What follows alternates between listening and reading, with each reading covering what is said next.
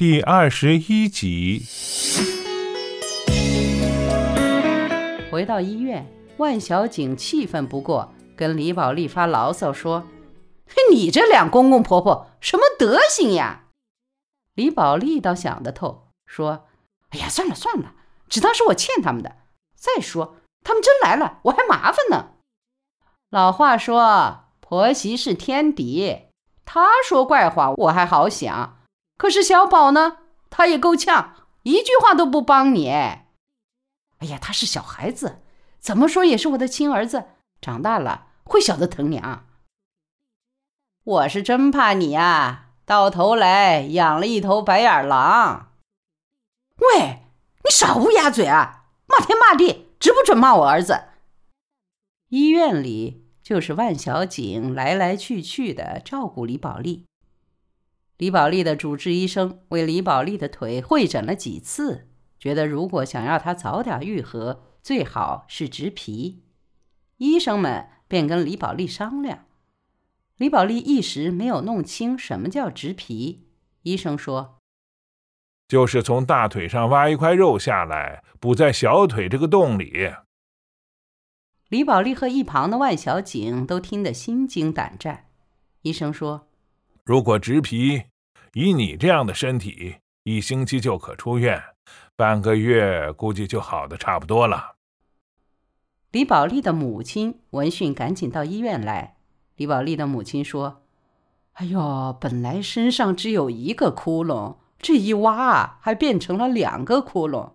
我看还是磨制皮嘞，慢慢的治，总归是要好的。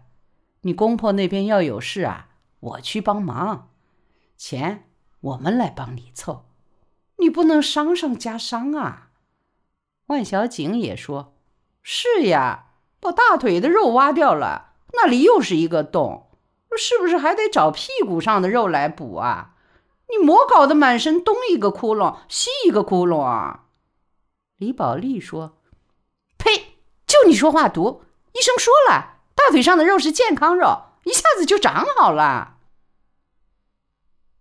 任旁边的人怎么劝说，李宝莉还是咬咬牙，决定制皮。李宝莉想法很简单：一是要赶紧出院，不能再往医院塞钱。二是要赶紧好起来，以便出门挣钱养家。万小景说：“哎呀，你公公婆婆有退休金，叫他们先养一下自己和小宝，又有什么不行啊？你这儿啊，我养你几个月也是养得起的。”李宝莉说：“哎呦，你养我啊？你在我面前叫穷都叫成那样，还能养我？”万小景笑说：“哎，你也好养。”顶多我这个月不去美容院，养你的钱就绰绰有余啦。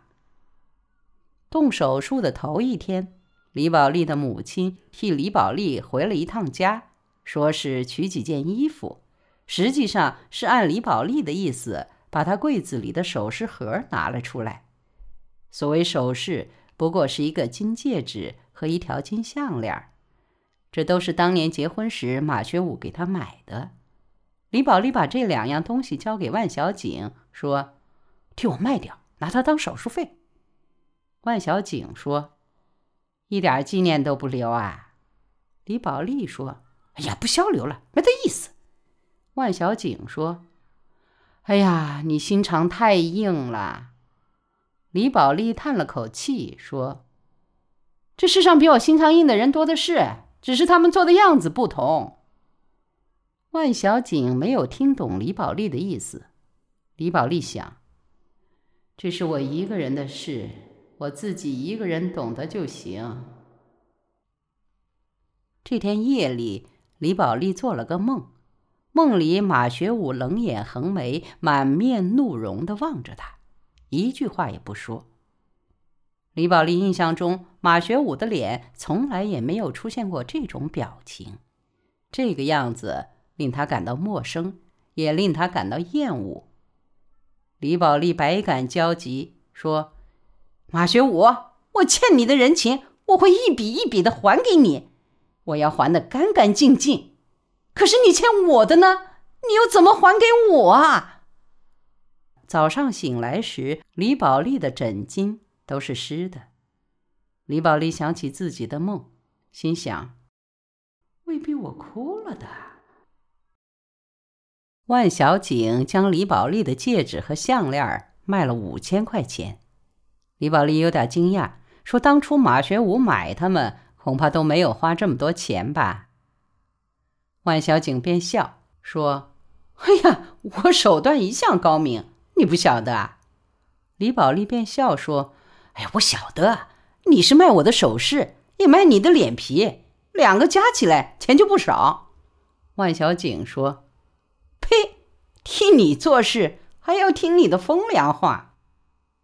其实万小景是将这事儿说给健健听了，结果健健把他们买了下来。渐渐出手的是一万块钱，万小景怕露馅儿，只敢跟李宝莉说了五千，余下的钱都去填了先前医药费的窟窿。这些李宝莉都不晓得。万小景跟李宝莉说：“哎呀。”你要是没得我这个朋友啊，这辈子不晓得会惨成什么样子哎。李宝莉说：“那是，你到这世上是来放债的，我到这世上是来还债的。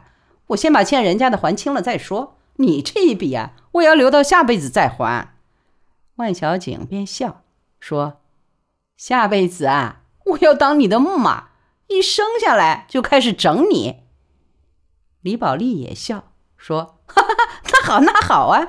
你赶紧把下辈子养我的钱先赊给我再说，先只赊十岁以前的啊，十岁以后的我再慢慢赊。”两个人一唱一和，说的临床的病人都笑个不停。李宝莉的病房住着十二个人，断腿的、烂背的、破头的、割胃的、取胆的，老少都有。李宝莉天性热闹。住进去头一天，就跟所有的人混成脸熟。手术完后，李宝莉下不了床，行动不方便，心里便是着火。如果想让火小，他就不能闲着，一闲下，那股火头就会一直烧到头顶。三天过后，医生说可以稍稍下床走动走动，李宝莉就立即成了这个病房的管家。每个病床上的事，他都管，似乎只有帮病友们做这做那，他才感到轻松。李宝莉跟万小景说：“一个人如果不想让脑子想事，自己手上就得做事。”万小景说：“也就你是这样的。”植皮果然是好办法，李宝莉的伤口恢复迅速。换药时看到粉色的新鲜肉，一厘米一厘米的，像地里新冒出的小芽，李宝莉不由得怦然心动，那心情就仿佛看到自己的人生也有新芽在朝外冒出。李宝莉出院的时候，健健开车过来送她回家。李宝莉的腿还有一点瘸，健健说：“你在模具当扁担了。”我不当扁担，一大家子怎么办？到我这里来做，我一个月给你两千块钱。哎，你这像是捐款似的。我这个老板其实蛮狠，原先请了两个人洗杯子碗盘，加上打扫卫生。你要是来了，这堆事就交给你一个人做。我晓得你手脚蛮麻利，算下来我还省了钱。李宝莉也笑。说：“哎呀，原来是想盘剥我呀！